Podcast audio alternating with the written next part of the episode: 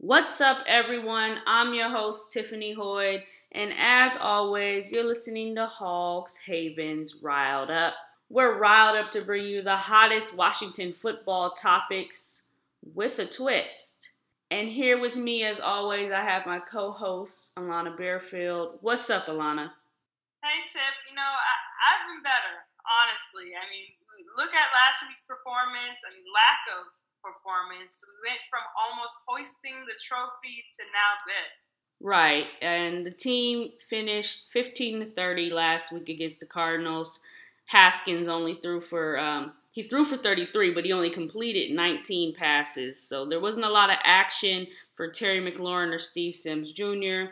We still got an interception and four sacks defensively, but offensively, we weren't able to really produce no doubt about it, Tiff. We saw a lot of errors throughout the entire game, but we still commend Arizona on being the defense that they are. I mean, the lineups has them leading the league in sacks. They came into the game averaging 5.5 sacks and were held to four. And this was a game we saw being very interesting, especially with the addition of DeAndre Hopkins. And we see Kyler Murray connected with him earlier in the game and ended up running in some scores himself. For sure. Kyler Murray, he shined.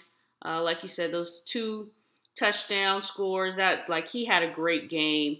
But I, I think that offensively for us, we just really had an inability to move the ball up the field. And at this point, it really showed up. It showed up a bit in week one, but we were able to come back in that second half. Uh, I'm sure Rivera and Scott Turner are addressing this. We are very shorthanded at running back due to the Derrius Guice situation, and of course the Bryce Love uh, injury coming back from that. So offensively, we just have like a lot of gaps to fill. There's gaps to fill, exactly, Tiff. You know, there's going to be conversations about the performance that has happened uh, on Sunday, but there's definitely plus sides to what the team learned about themselves in that game, and hopefully adjusting what they can do by being more accurate and having that rhythm within the, the players. And we have a very special person here today to talk about the game, this upcoming game on Sunday. And I'm so excited to talk with her. Uh, so, Tiffany, please uh, tell everyone who we are talking to today. Yes, yes, we have Rhiannon Walker. She is the Washington football team reporter for The Athletic, a woman in sports that is tremendously shattering the glass ceilings and giving us the news we all want to know and that's what's going on with our team and how can they be better. So, welcome to the show, Rhiannon. Thank you. Oh, thank you, Tiffany. Thank you, Alana, for having me. I appreciate you all. No, we're definitely excited to dive into these conversation. Um, you know, a lot's been happening with the Washington football team, just seeing what has been going on, transpiring. We won the first game, lost the second game, and we're back at it on Sunday. But before we get into any of that, uh, can you tell our listeners and our viewers right now just a little bit about what you do with The Athletic? Sure. So I work for The Athletic. I work for the Athletic DC Bureau. I cover the Washington football team as a staff reporter. A lot of the work that I focus on primarily is feature writing, which, as you all might imagine, in COVID, a little bit more challenging, but you know, it's never something I uh, shy away from. But game stories, day to day set pieces and things that nature. But my favorite kind of stories to tell are the ones where I get to get a little bit more in people's head, figure out more about them, get to present that to a wider audience. That's my favorite kind of story. So I'm primarily feature writer, but I do all the other work that comes with being a reporter covering a team. Right, absolutely love it. You brought up your features. What's your um your favorite one that you are, have done or are doing right now? They're like kids to me, to be honest with you. It's hard to pick. I mean, I never thought I would be the person. I feel like I was always going to be the person that could tell you, like, yeah, they're my favorite. Not gonna lie to you, like, well, right. it's like they're a sibling. It ah. kind of drives me crazy. But I guess maybe, mm, maybe the one I did on Chase Young. I think during the draft part where he, um, I focused on his two years at St. Vincent Pallotti. Everyone knows he mm-hmm. played at DeMatha Catholic High School, right. which is a big powerhouse football um, school in the DMV area nationally as well too. But not so many people seem to know that he had played at St. Vincent Pallotti and he was on the team that helped them had their first winning season, I think since like the 1990s or so, or something along those lines. They won a championship his sophomore year. They didn't know that he had played tight end. He played a little wide receiver. He tried to be a linebacker before they decided we're gonna put your hand in the dirt. I think that's that's what we're gonna do here, and just the stories from his coaches. That was the first, not the first time, but it was one of those stories where I needed to talk to like six people, and I got all six people to talk to me within a week. And you all know that that never happens yeah. ever. Um, weirdly enough, I was so excited about that story that I, you know, in the middle of COVID, I feel like we get really worried. We feel like chest pain stuff like that. I was so excited about mm-hmm. that story. I was so hyped up about doing it justice and doing it the right way that I was giving myself chest pains and anxiety. It was very weird. Like Alana, you can probably tell people I get real serious about my stuff, and so for me, it was kind of like I don't want anybody else to come up behind me trying to do this story better than me. I have to do this story as well as I possibly can, and knowing how much of a physical, personal, mental, emotional toll that one took on me, and then to put it together and the fact that he retweeted it. Mm-hmm. Um, his uncle actually coached in my high school, and I do know him very well. He's a really cool guy. He really liked the story. So for me, in that sense, it's like, okay, the subject of the story really liked the story. People learned something. Matter of fact, it's cited on the Wikipedia page about him too. Yeah, we love to see that. Um, that one was my favorite. That was my favorite, and a very, very close second is the one on Jennifer King that I did dang, Jason Wright. I just did the one on Jason Wright too. Yeah. They're both your babies. They're like two or three.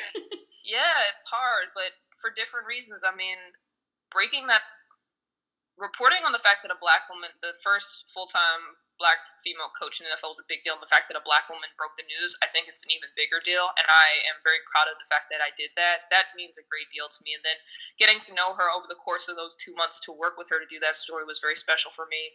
And now, obviously, you guys know that Jennifer King is going to be going up against one of her friends, uh, Miss Callie, who works for the Cleveland Browns. And there's going to be a female referee as well too. That's the first time in NFL history that that's happened. So I guess I should repost that story sometime this you weekend should. since that kind of makes a lot of sense. I know it just it just seems like good timing, right? and then with Jason Wright, that one is kind of like I'll be frank with you. There's some things that when you're black, like there's an advantage to to that that's inherent knowledge. So I noticed that one of my colleagues had talked to his line brother Michael Blake, and so I got real nervous. Like, okay, shoot, did he cover this base? But he didn't talk about the fraternity stuff at all. Like Michael Blake is a obviously he's a major player in the Democratic National Committee. He's vice chair, but um, I knew how important Alpha Phi Alpha is. I know kind of what somebody who's in that fraternity, what they represent, what they're about, because I have family that's within the fraternity. So I kind of had ideas like, okay, so he's somebody who's very studious. He's someone who's very uh, who's who's big into being a trailblazer. You all obviously know they're the first Black Greek letter uh, intercollegiate fraternity or sorority. So I was kind of like, I have a different basis to work from. So that's what I mean to say is like I guess sometimes when people talk about diversity, they think of it as just like knocking off certain things, but it's like that story wouldn't have been that story if I didn't already know that stuff, and I knew that stuff because of my blackness. So I think that that one is also special to me for that reason. So you guys got three features that are really up there for me. They all powerful, sound powerful. absolutely amazing. Um, and please all of them because I know a lot of people want to the content. But you know, you mentioned something really important that you have an advantage because you are a black, but also a woman um, in this male-dominated industry. And you know, just a couple of days ago, we heard the news about Breonna Taylor, and a lot of people were struck by it. Um, went on social media, started trending. People were upset, mad, um, didn't really know what to do with themselves because we thought we had hope that something that justice was going to occur, and it didn't happen. What was the reactions from the players? Because you know you go to practice every single day what was the reactions from the players from what was the, the mood and the environment and everything else? I think one of the things is there was this disappointment. Um, they were in the middle or they were finishing with practice the time the indictment came down so they would have been in the locker room. And obviously that's one of the challenges with covid is that if it was a normal season we would have been in the locker room. The tv they have tvs inside of their locker room. They would have seen it. You would have seen in real time what the reaction is but we only really caught them in the aftermath. Um, Dwayne Haskins, who's obviously the starting quarterback for the team, talked about how disappointed he was in this whole situation. The fact that he's sick. I mean, he went to his first first protest this year when they had it in D.C. in early, excuse me, in late May after what happened with George George Floyd. Excuse me. So it was this sense of like, are y'all for real? Like the only thing that got punished was for shooting into the neighbor's house. Not Breonna Taylor, who didn't fire a shot. Not Breonna Taylor, who has been used across social media. She's been made a meme of. People made profits off of her death. Not the person that was sleeping in their bed, did not fire a shot. She didn't get justice. And that was heavy on a lot of players' mind. You see them on social media talking about it and I really do wish we could have had the locker room to see, like, to really, really see, like, that immediate reaction because obviously you have time to sit and think and, like, put out a very, um, what's the word I want, thought out message, it's different than that raw emotion, right? Like, we had raw emotions when we saw it. And so, just Lehman, you could listen to Dwayne talking about it, and he gave a really detailed answer about how he felt about it and the fact that he wants to be there in Louisville. Right now, his job, the thing that he has to do right now is his job and in a way that sucks that he can't take time away from it especially with covid what would have to happen if he went to the protest and he'd have to quarantine it the risks are so high and at stake and it's not for a lack of want to do it it's not for a lack of wanting to lend their voices or their time or their energy whatever to the case or to the cause it's that i signed this contract to do this thing and right now i have to do this thing but please understand that if i could i would be there doing this other thing to help bring a spotlight to this because I understand that my voice is powerful. I think that's what a lot of athletes came away with this summer is how powerful their voice are. They have the power to stop an entire slate of playoff games in the NBA. They can threaten not play at all if they really want to. WNBA players did the same thing. Major League Baseball, NFL, you saw how that all played out. Mm-hmm. Washington canceled a practice after Jacob Blake was shot in Kenosha, Wisconsin. So that was a lot of the responses it's like this this country does not love us. It does not. And the fact that we don't rage against it, burn it all to the ground, is impressive, I have to say. Um, I think they want to see a different result, but there was none of that. And that was kind of people being honest. It's like, did they expect anything really to come out of this? No. But did they hope for something different? Yeah. And that was what the disappointment was from. Right. Right. Uh, D.L. Hughley, right after it broke, he um, he did a video for his podcast, and he was basically just saying, you know, it's it's really terrible. And then like people like to throw at you, well, what about black crime? And what they don't think about in that is black criminals, black people who kill other black people, don't have a system in place to protect them from the crimes they commit. They are held accountable for their crime. And it's it's disheartening that there's a group of people that seem to go unaccounted for. They can commit crimes against humanity and walk freely, go to the beach the next day, take pictures and post them to their girlfriend's Instagram. They can do that after they commit murder. And, you know, it's just, it's time and time again. It is, uh, I think they look, they, um, the news for Emmett Till's acquittal came very close to Breonna Taylor's. And it's 65 like, years to the day, exactly, actually there it goes. So you know, you can't tell me that's a coincidence. Uh, oh, it's just coincidental. No, um, black people are are, are learning uh, where they stand in American history because um, no longer are we able to hide the fact that black people had a lot to do with the construction of this country, and um, we we need our we need our just due. We had we had most to do with the construction of this country we had the majority to do with the construction of this country. And I'm saying this not as an opinion. This is a statement of fact. And anybody, this is my minor. This is history. I mean, in African American history at that, if the millions of slaves weren't transported across the Middle Passage and through the African diaspora, the United States would not be what it is. When people talk about the Civil War and they talk about well, they're fighting for a lifestyle, what lifestyle are y'all fighting for? Talking about agriculture. Well, who's doing agri- Who's who's sowing the crops? Who's putting them down? Who's picking them up? Who's delivering them? your entire economy is based on the back of a group of people not being paid.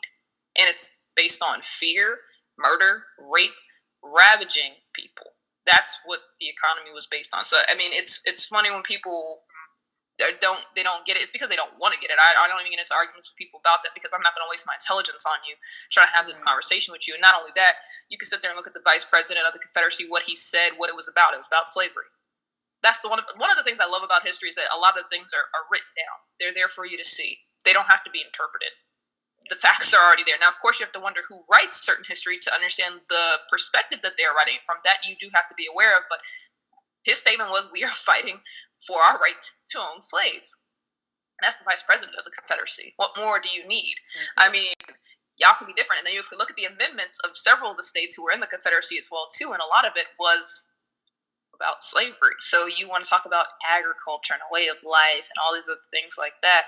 Well, now let's not gaslight people.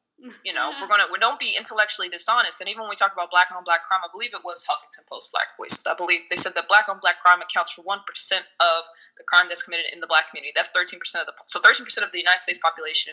One percent of that group is committing black on black crime. Within that is an even, even smaller group on violent crime. And to your point, those people are being prosecuted, those people are being put into jail.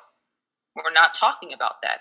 And quite frankly, crimes are often committed by people that know each other. So if I look at white on white, white on white crime, Latino on Latino crime, Latino like Latinx on Latinx crime, or Asian on Asian crime, the crime is going to be higher within those respective communities because people commit crimes in the places typically where they where they are around. Right. That's just how that works. And so this system is not set up or built to be held accountable for what it does to black people. It had never it has never been set up that way. Even if you look at the way the police were put up together, it's like you look at slave catchers and the history of that as well too. We could have a much longer, more detailed conversation. But the fact of the matter is that things will not change, things will not get better until people can accept that, for instance, the statement you said that black people built this country. You remember when Michelle Obama said that we live in a house that black people built and the up in armsness that happened there? Yeah y'all don't right. like the reality of it, but that's exactly what it was. Fact. Fact. They did build the White House, and then you want to talk about well, they were treated nicely. They were still slaves. What does that have to do with anything? And right. we don't definitively know that either, to be frank with you. Right. Or that people want people want black people to stand for the national anthem. I'm from the state of Maryland. Francis Scott Key wrote the national anthem. He's from the state of Maryland. Should be a point of pride. It is not. He was a slaveholder. He was he. If you look at that entire third verse, it talks about killing black people and you want black people to stand for the national anthem, right. you might want to know your history there.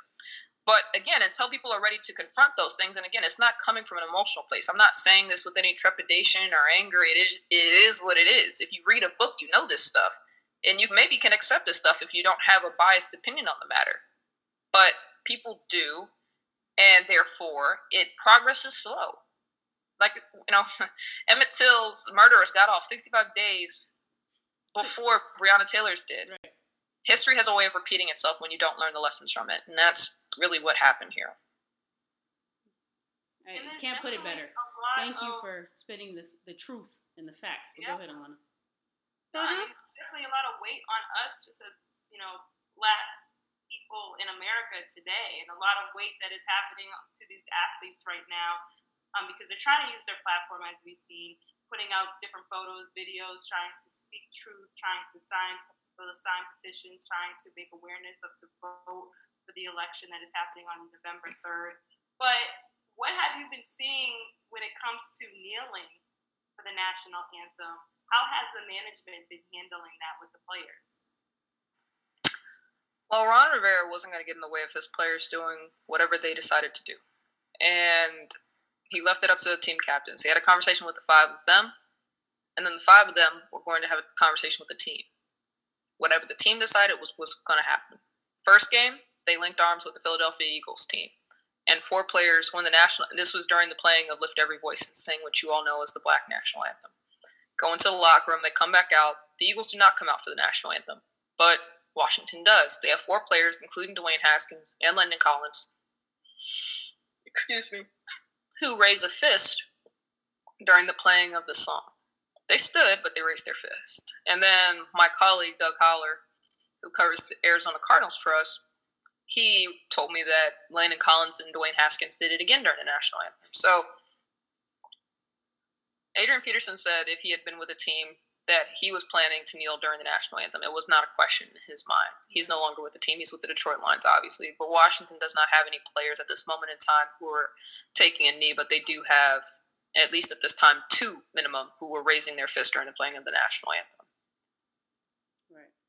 And there's just so much. I, I liken this in our previous episode. I liken the season to good times um, because it's uh, to the, the team to good mm-hmm. times mm-hmm. because it's like you can never win. and um, meaning meaning um, when things look up, something comes and it's a tragedy. And uh, yeah. this off season, a lot happened, and it's always uh-huh. like, okay, we had that first game. Oh, they were able to break past everything and at least create something on the field. And then you have a week like um, last Sunday. Like you're with them every day. You've been a uh-huh. part of this. You've seen the things that's happened at the front office.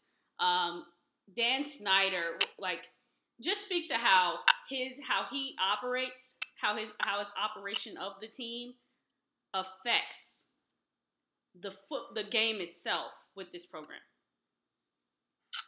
I think that's a little bit tough for me to answer because mostly because I've never actually had a conversation with Dan Snyder. Right. I, you know, and I don't want to speak to Mm-hmm. I want to say rumors or like how other people have interacted with him because that I base a lot of things on how I interact with people. Now, if enough people tell me the same thing, then I'm gonna take their word for it. I, I definitely have to agree there. It's tough. Like for instance, the name change thing, the accusations of sexual assault, all the, the situation with the minority owners trying to sell their stake.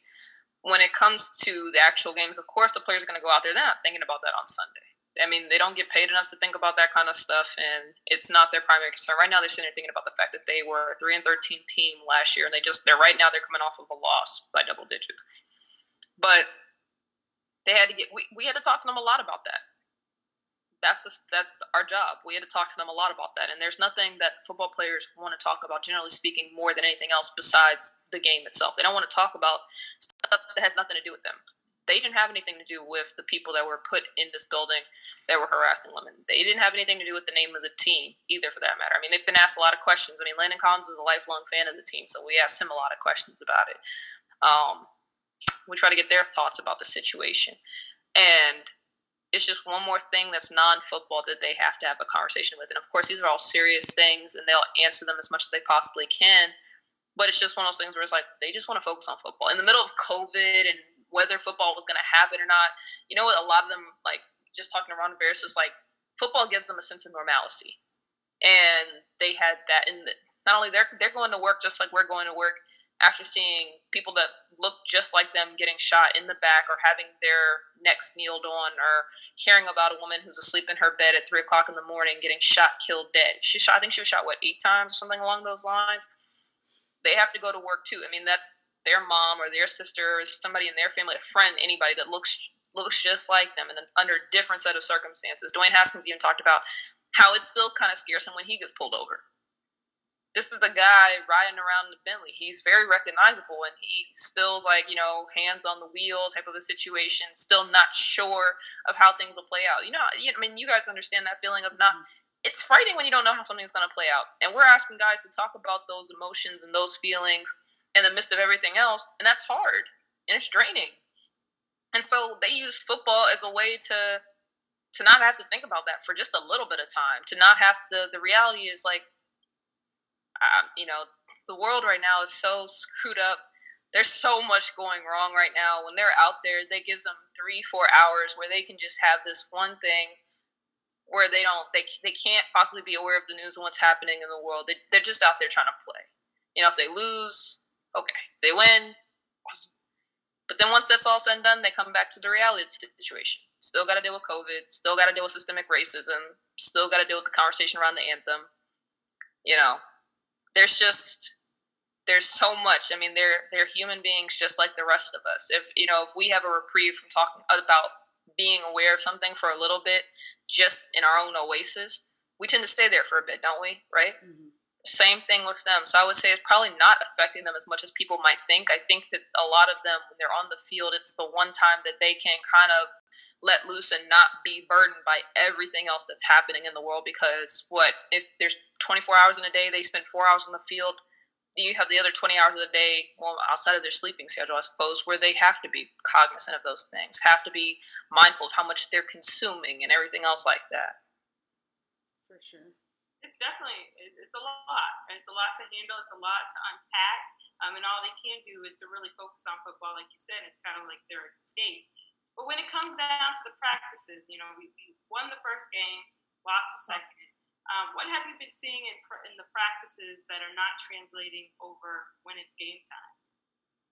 You know, I don't know. Like the thing is, is that from this year to last year, seeing how they've practiced under Ron versus Jay, there's just it's more it's weird. It's more up tempo. There is a lot of dialogue between the coaches and the assistant coaches and things of that nature. They are very on them. So it is really weird how it's not translating to a certain extent. I, I mm-hmm. can't put my finger on it. I mean, I even asked Ron very matter of factly, how do you get second half Dwayne Haskins to show up in the first half and then play the entire game like that? And, you know, he's telling me that he just had a conversation with Scott Turner that day, basically saying, we need to get him more comfortable. We need maybe we need to do a little more up tempo to start the game or something along those lines to get him revved up. There's just something about that slow game that that's not working, and we're not.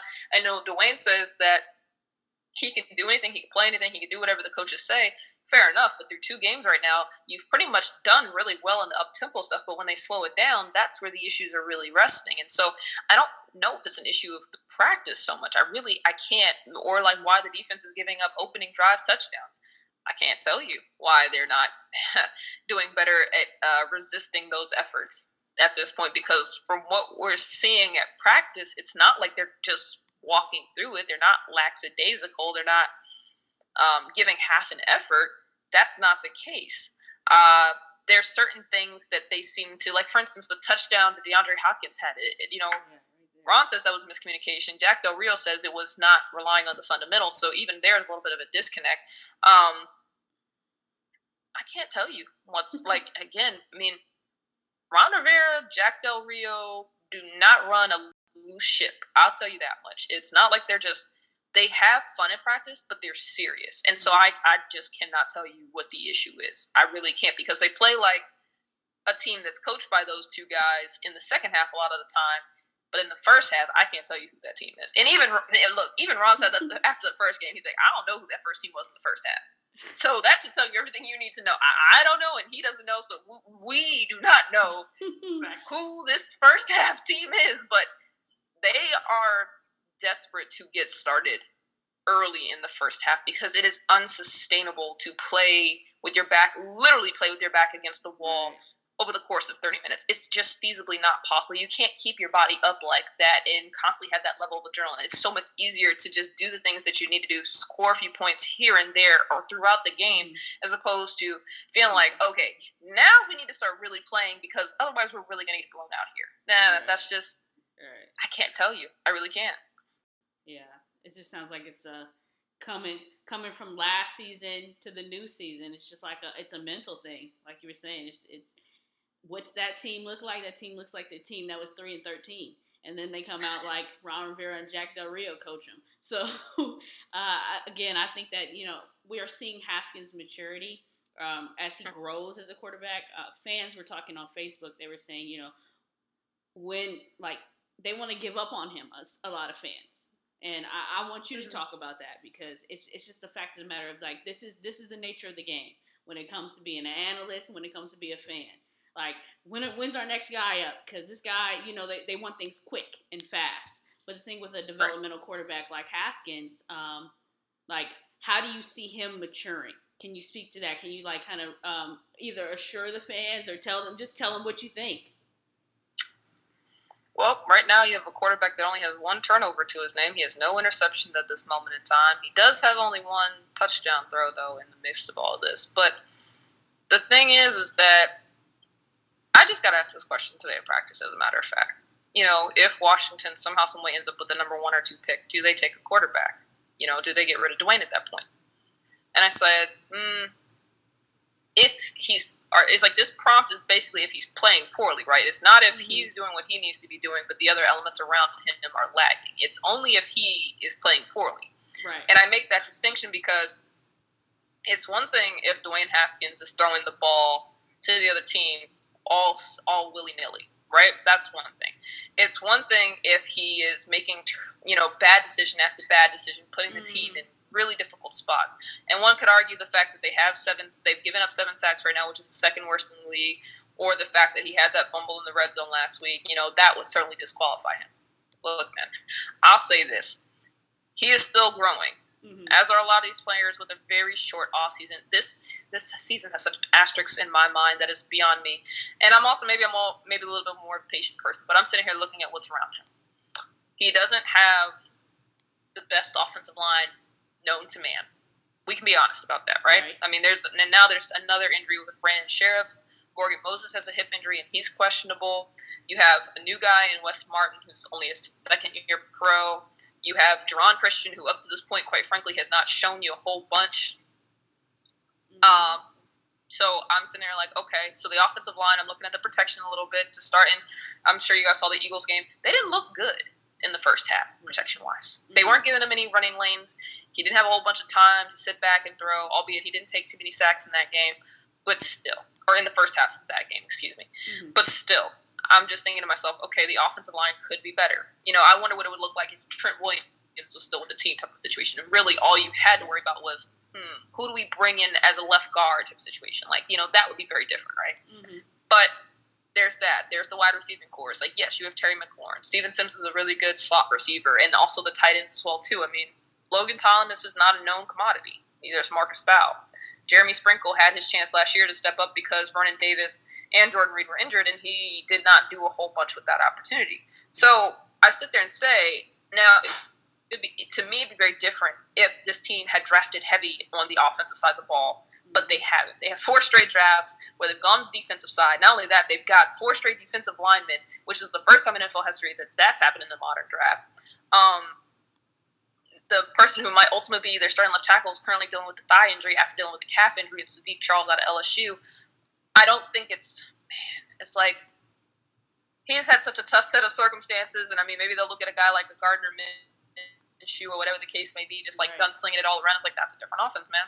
And that's a different offense. And also, he had a coaching staff last year that didn't really believe in him.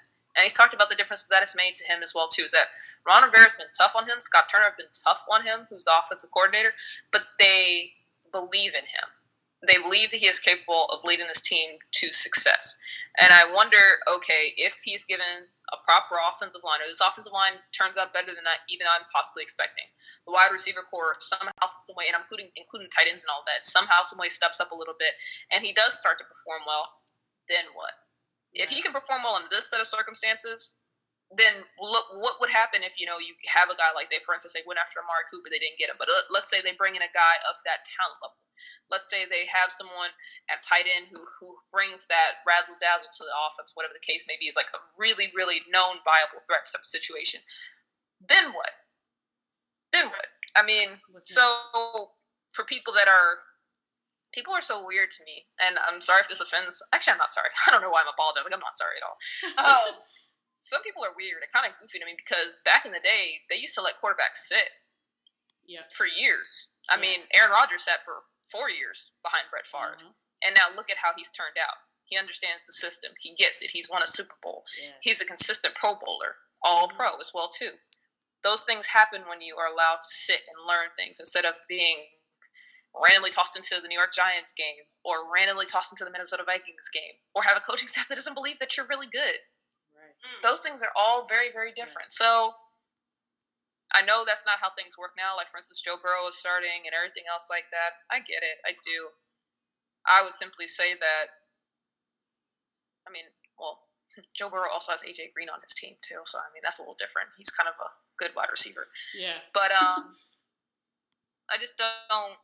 I don't understand the need for panic. It's not like again. It's like it's not like he's just throwing the ball to the other team type of a situation. That has not been the case, and you know, you don't want to see him fumble the ball. He has, he does have two, two or three fumbles. He's lost one fumble, but I think he has two or three fumbles. So I mean, yeah, I, I, I, I don't get it. Everybody wants something quick. Everyone wants mm-hmm. a championship fast. They want to create a dream team. They want to they want to bring basketball to football, and they want to. Uh, I want my favorite players right here. Like I'm I'm making a specialty team on Madden, uh, and it doesn't happen like that. You're right. Like Aaron Rodgers sat behind Brett Favre for a very long time, and now Aaron Rodgers is regarded as um, one of the best quarterbacks out there and in history. You know, so um, there, it takes time. I do, I do agree. It takes time for anybody. I mean, I think why I say people are weird and goofy about it is because it's not like any of us. Some, well, maybe I shouldn't speak for everybody, but a lot of people it takes time and effort to get to a point where you're really, really good at something. Mm-hmm. I wasn't good at being a reporter covering NFL beat until about maybe midway through my second season, mm-hmm. maybe. What I understand now that I wish I had understood then, I mean, is night and day. My growth is exponential, but to the same idea, it's just like if my bosses had looked at how I did after my first season covering the team, they would have replaced me. That's a statement of fact. I didn't perform up to my own expectation, let alone theirs. I think they said they they know like it takes 18 months but they gave me the 18 months to get there though you see the mm-hmm. difference mm-hmm. and that's what i think sometimes people forget it's just like you act like you just went into your job and you were good at it like there weren't nuances or little things that you learned like you didn't have coworkers that tried to make your life a living hell and like made it difficult for you to prosper like right. let's be real that's what i'm saying and that's where i'm getting at is that it's even harder when you're at that level and so much of what you do is contingent on the other people around you doing their job really really well that makes life very difficult so if Dwayne is doing what he needs to be doing but the other people around him aren't doing what he needs to be doing and it's not like he's going to throw anybody under the bus but i'm just being honest is that Right. If those other facets aren't working well for him, then he is going to struggle. Or he might succeed despite those things, which would be very impressive. And that's what I'm saying. Especially in this condensed off season, that would be even more impressive, quite frankly. But if he's still stumbling a little bit, it's like, okay, that's kind of the expectation, especially considering the fact that head coach Ron Rivera said, we don't think the offense is going to be where we really want it to be until next year. So, people, this is the football guy, the guy who's been in football his whole life. He's won a Super Bowl, he's been to two more since then. He's telling you that your offense, which you guys don't even like, isn't going to be ready until 2021.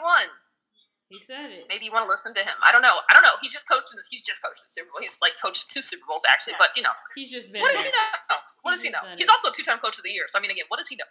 What do any of us know? We know nothing.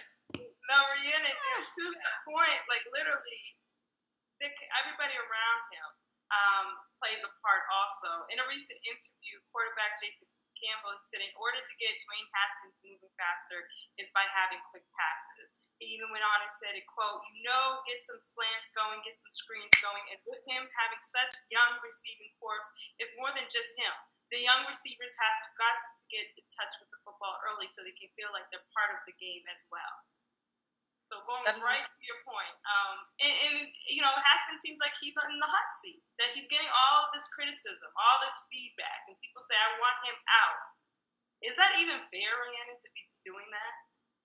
After everything I just said, no, no, it's not fair. And the thing is, is like he knows he's in a high pressure, highly visible job where people are going to criticize him. And one of the things for me, I you know, I got called a homer, a homer of this team. I was like, you don't even know me clearly if that's the case.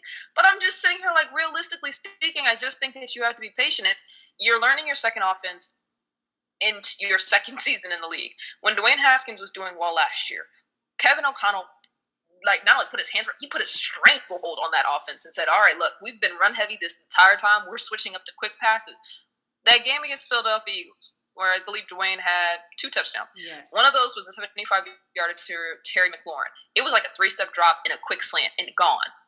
And that you remember the in the game against Arizona yes. when McLaurin started to get really into it. A lot of quick passes. First of all, putting the ball in his hands more. Um, but that's what they were doing, and they were going up tempo. Haskins did a lot of that when he was at Ohio State. And one of the things Kevin O'Connell did last year as the offense coordinator, he's like, okay, what did he do really, really well when he was with the Buckeyes? And now let's bring that here if we can. Mm-hmm. And they did that, and he started to have success. He had two games within those final four that he played where he had over 121 quarterback rating. Yeah, he was doing because they well. started, and that's another thing that this coaching staff has really tried to do is how can we bring things to him that he's really good at? And that's something that Scott Turner has talked about a lot is that we want to play to our guys' strengths. And that's a big difference because in that run heavy offense, Haskins was not having the same level of success. They went to the quick passing game, and he did. He goes up tempo, he has success. When it's slowed down, he does not. So now we're starting to look at it and say, okay, so we, we see this. Can they start instituting this earlier in the game? And of course, you know, with up tempo, you get tired more because there's no slacking at that point in time. But they are asking the coaches are asking themselves this is something that they talked about a lot it's like are there things that we could be doing differently to help this team get kickstarted sooner? I don't think the criticism is particularly fair. I think if you look at the entire broad situation, and again, the coach is telling you it's going to take till next year, um, then realistically, you say, okay, it's going to take till next year. They're going to do the best that they. they're going to do. They're going to do the best that they can do with what they have. Mm-hmm. They are. They're going to mm-hmm. see what they have, what they don't have, and then from there they're going to decide, okay, this is where we need to invest money so that we can be the team we think we can be. Because their defense wise, they're pretty set. I mean, a lot of those guys are first round picks. They're still under contract with the team, so they're not going anywhere. They, they're good there. Offensively, they could maybe finally start to look at some people in the draft earlier in the draft. One, number two, when they're in free agency, they could say, okay, this is a place that we really struggle. This place we need some serious depth. This is something that we want to look at here, whatever the case may be. They also have a lot of cap space too. So again, deep breaths, woosah, rub your ears if you need to. Um, just one one week ago. it's gonna be a long it's gonna be a long season, but this team they're gonna give this team every every player, not just Dwayne Haskins, they're gonna give every player an opportunity to show them who they really are. And you saw that in the first game against the Eagles. It looked a lot like the team last mm-hmm. year. It did, and I wrote about that. But then the team that is being coached by Ron Rivera, Jack Del Rio, and Scott Turner started to show its face, and they fought back. Even in the Cardinals game, they fought back to a certain extent, and that's different. I mean, that's that's one noticeable big change with this team is that they feel like they can be in the dogfight, and so just it's 14 more games, people. You got football. Let's let's be let's be thankful. You know, not just for me who covers it, but like you all as fans. Like you guys might not have gotten football, and I know a lot of y'all wanted to see the games. So just enjoy it for what it is worth. This is a trial year. They're going to get some things messed up. It's going to happen. Dwayne is going to make some mistakes. It's going to happen. But how does he respond to those mistakes? How does the team learn from what they do wrong? And that's what's going to happen. That's what you want to see in this third game here. And that's something that Ron Rivera talked about last week. Is I don't mind the losing. He doesn't like it, but I don't mind it because there are lessons to be learned. But if we don't learn those lessons, then it's a waste at that point. Right, right. And I just want to get into this um, matchup on Sunday against the. Browns, right? Uh, we saw we saw a very I'm not going to say a similar setup because we had a, a younger quarterback in Kyler Murray, uh, Baker Mayfield, um, and we had wide receivers that are super talented in mm-hmm. DeAndre mm-hmm. Hopkins and Larry Fitzgerald, and now we're going against OBJ and the depth that they have over at the Browns. Um, mm. Defensively and offensively, how does this how does this team match up to the Browns in this coming week? Now, see, someone wants a prime example. Okay, this is just, I'm gonna give this one quick thing to answer your other question previously. If Dwayne Haskins had an offense like the Browns had, and they weren't putting up points, then y'all could bring out the pitchforks and the, the torches or whatever the case may be. Y'all could do all that because there's just too much talent there. Much. There's way too much talent there. They have the running that the that two man running game. They have the second best running game in the league. Albeit they're the sixth worst passing offense, though. That said, I don't know how that is. That's when y'all could be upset about something. Mm-hmm. I could get that. That's why Browns fans are mad right now. after last year. That's why they're so big mad. But the matchup that really you need to watch is how does this Washington defense handle this strong run game from the Browns? They haven't faced a team that has the running game that the Browns have, and they have two big backs that will wear you down. And Nick Chubb currently has the fourth most rushing yards in the league at 184, and then there's Kareem Hunt who has 158. He ain't that far behind. So that's a one-two punch that not too many people want to go up against. Again, they're, they're solid backs, and they are going when they hit you, they're going to hurt, and they're fast when they get into open space as well too. So it's it's a challenge, and if they succeed running the ball, then everything in the passing game opens up. Then you have to really start. To, you always have to worry about OBJ being OBJ, Jarvis Landry being out there. They have the two tight end set, which if you watch the Eagles game, one thing that Washington has not been good against in recent years is tight, tight ends. Tight end. And they face a lot of good tight ends in the NFC East. So that's something to be sure. very mindful of. It is. I mean, Austin Hooper is there. You have yeah. Harrison Bryant. Um, it's simply something that they have to be privy to because all right, the running game doesn't get started, but do you now have to take away? You have to take away OBJ. I think that that's reasonable. Jarvis Landry's another one. What do you do about those tight ends though, or the or the running backs coming out of the backfield too? Because they can catch the pass and they can do a lot of the same right. things as well too. those are the things that you have to worry about. Is that starting of the run game to lead to the play action stuff, or how do the Browns manage some of the passing action stuff that they want to do if the running game does not get started, right? Um, can they avoid giving up the big play? They gave up two big plays. Well, they gave up a couple big plays last year, but the, last year, but last game. But the primary ones was that 54 yard Sandy Isabella and that 49 yarder to Christian Kirk. Not even to DeAndre Hopkins or to Larry Fitzgerald. Christian the Kirk. third and fourth guy on their wide receiving roster. That's a problem. So if you're getting beat by those guys and not even the top two guys, you're gonna have a bigger issue. Mm-hmm. Um, and then for Washington, what they're sitting there thinking is like, okay, no Kyler Murray this week. Whew. Got Lamar Jackson coming up, but right now they got Baker Mayfield. Baker Mayfield has only taken two sacks so far this season, which is the second fewest, tied for the second fewest in the league. Can this defensive line get home? Washington has 11 sacks this year, this year, which is the most in the league. But can you beat the offensive line, excuse me, that the Browns have to disrupt they, what they want to do in their passing game? Can you shut the, the running game down, and then can you get to Baker Mayfield and get him on the ground? San Francisco 49ers were able to do it last year. You know, I, I talked about this in the preview.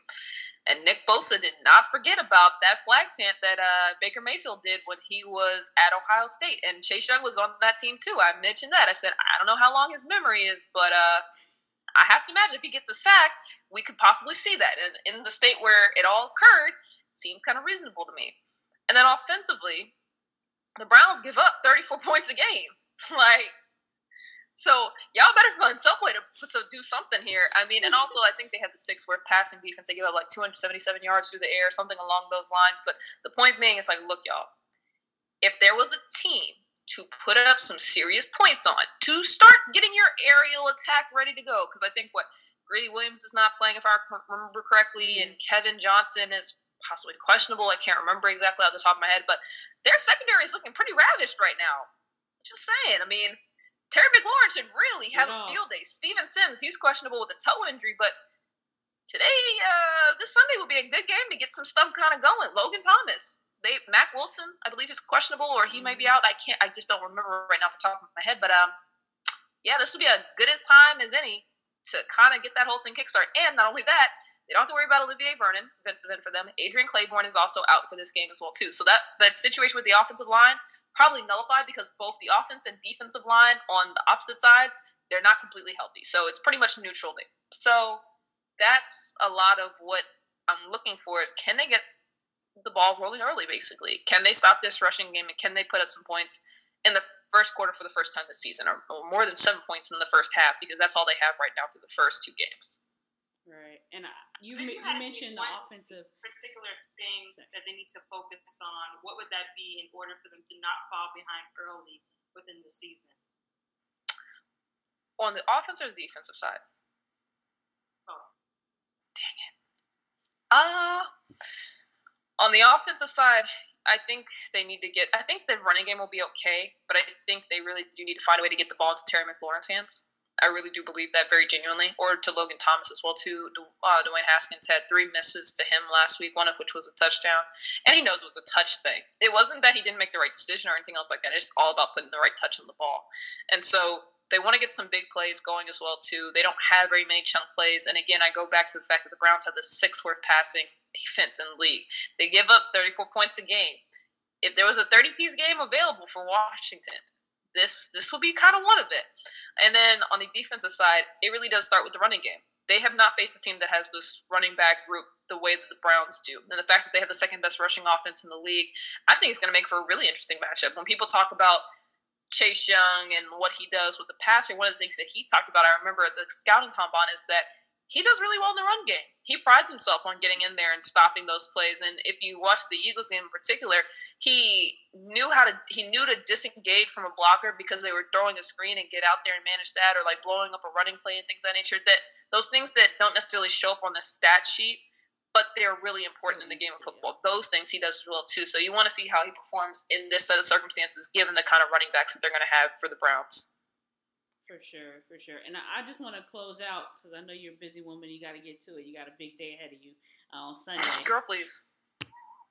I wish I was busy. Go busy where? I'm at home on a Friday night, not Ah. doing anything. It's raining outside. I'm not going anywhere. So that I'm thinking about watching Netflix. To be honest with you, oh, maybe eating some ice cream. It's That sounds stuff out sad, but it's actually not that bad. I don't think. It's a chill day. The pandemic has given me great chill days. Mm-hmm. Um, Help me save a lot of money too while we're at it. But you know, neither here nor there. I don't know about all that. I'm on Amazon every day. it's a shame. I know I would be out. A lot will tell you I would be out in DC.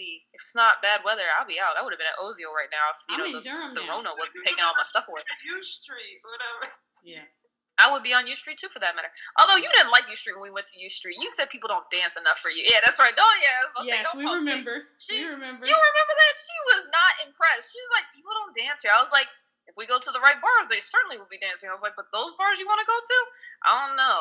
So, uh, uh-uh. uh Everything on U Next Street time. has closed though. Cloak and Dagger, Marvin's, um, what is it? Brixton. They said El Rey's closing. I'm taking a trip out there just for El Rey you should come down to El Rey because I'm gonna be hitting up El Rey a bunch before uh, Halloween kicks off. The fact that Halloween is on a Saturday this year and we can't even go outside to enjoy it. These, god darn them, we have lost the entire year. Summer, fall, winter, gone mm-hmm. because people didn't want to do what they needed to do to get us out of this daggone thing. But it's cool though. What I really can't accept is that they got El Rey closed, but is still standing. How in the world did that? And El Centro? They're racist. I can't believe this. the one place where I was widely accepted, oh. I felt comfortable. The margaritas yep. hit different. The yes. nachos with the queso. And you mean to tell me that y'all couldn't give them enough the business tacos. to keep them going, but you gave your money to Alero and El Centro? What is wrong with people? This is why we're here because people don't make good decisions. Come I can't on. be bothered. Can't be bothered. Marvin's, that was the one place you could go to and not pay a cover after midnight. Mm-hmm. Especially as a lady. Especially as a lady. Mm-hmm. Especially as a lady. Good times. That's a shame. Cloak and yeah. Dagger too, for that matter. We had a good time. Allana, man, look, I know you like to dance and all, but I'm like, girl. Uh, next time I'll take you to Amsterdam. So if you want to dance so daggone much, I'm gonna take you to the hood spot. Yeah, I'll let you dance. Yeah, get all the dance. Nah, but I'm for real. Like I like Amsterdam. Like if I want a little ratchet something, right. like Amsterdam will, you know, do it just right. Although paying a cover to get into that spot, don't it just doesn't sit right with me. Yeah. I can't Pure. believe I'm paying money for this. Yeah, Pure is the one though. Anyways. The one dollar, the one dollar drinks on Friday. I missed that. Mm-hmm. COVID mm-hmm. took it all. Man, look, I should have taken you to Ozio for happy hour because people dance at Ozio. I can tell you that. Man, shoot, you should see my videos on social media. They dance. My final question for you is: Who do you have taking the lead and winning this game on Sunday against the Browns?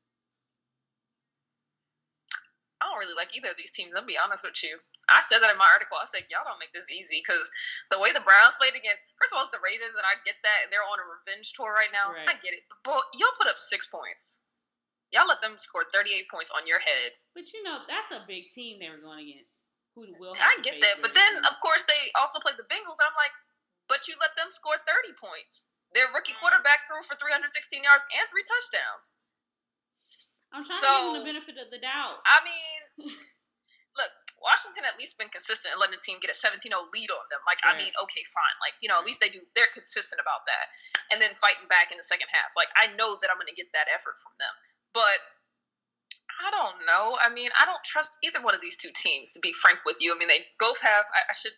They have first-year head coaches, but like obviously, Ron Rivera, like I said, is a two-time coach, NFL Coach of the Year, and Kevin Sta- uh, Steph Stefanski, Stefanski, Kevin Stefanski. I'm so sorry, I didn't mean to butcher the name. Um, he obviously came over from multiple years with the Minnesota Vikings, and so I feel like this is going to be a game that goes in the 20s. And I probably I'll give the home team they're going to get the lead to start with.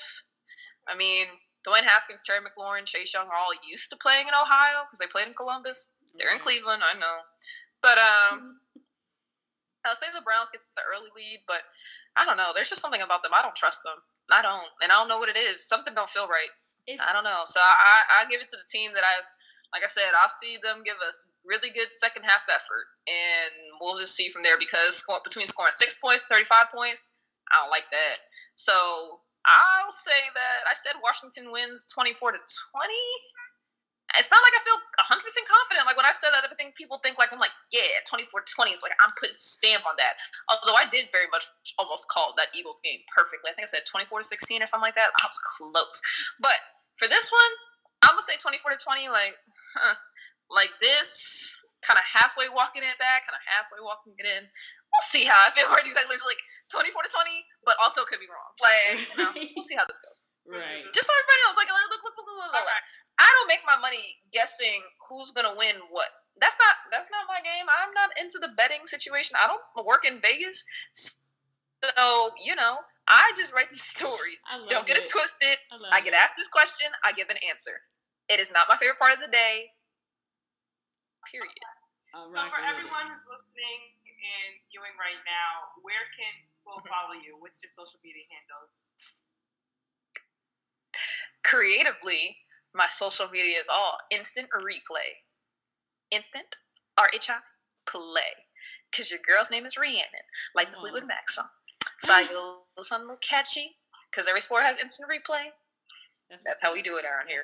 You can follow your girl. You can follow me when I do all my little cooking, football, all my jokes. I'm currently getting dragged by different mascots on social media, so don't mind me making my jokes. There's a video of me dancing on social media as well too.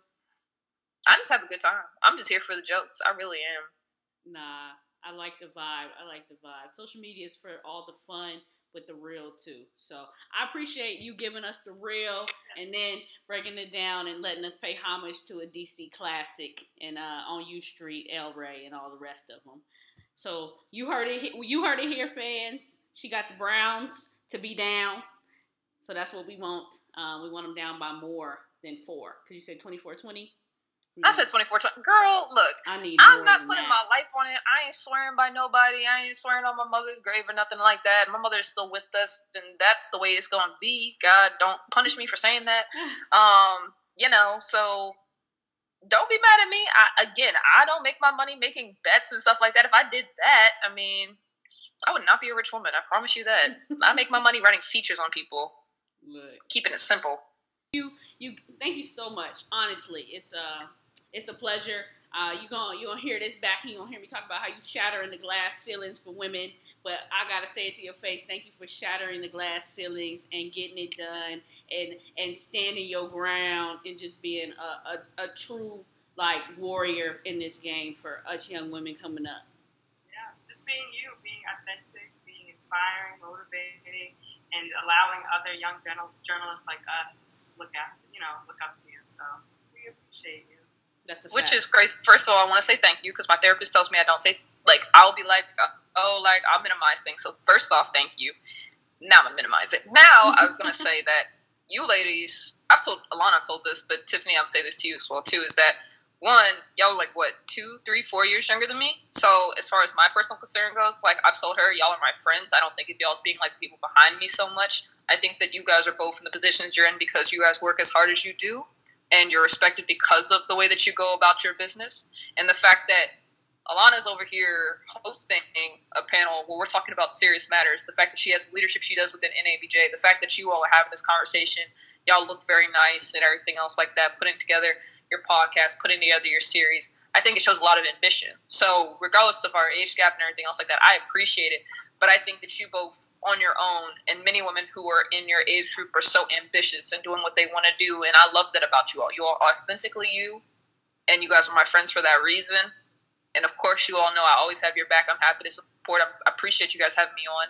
Dressed down even a little bit, but um, come with your swag. Thank you. All right, appreciate it. Yeah. Can't be anybody but myself, man. Come on, that's period. And we're gonna end on that note. Can't be nobody but yourself. You heard it here. We quoting it. This is riled up, you guys. Thank you, Rian. No problem. Thank you all for having me again. All right. Ladies and gentlemen, as always, you know, thank you so much for listening and subscribing. Share this, share with a friend, share with 15 friends, you name it. Thank you again. Download. Download. We need the download. And if you have any people in particular that you want to be on this show that you think we can get, keyword that you think let us know. let us know because we're going to do our best to try and get those people for you. Um, that's our twist. We say this is riled up. We're bringing you the hottest Washington topics with a twist. That's our twist. We like to provide people with the experts and the greatest interviews that we can provide you all. So please send it in the comments Um, I'm sure you can hit me up on my DMs on Twitter or Instagram. You can follow me on Instagram at TT Legend and on Twitter at Tiffany Hoyd, or you can up Allana at on Instagram and Twitter as well. Right. So Allana Barefield, A L L A N A Barefield, B A R E F I E L D. All right, there you go. And you know how it goes. Remember to stay riled up. Have a good one, you guys.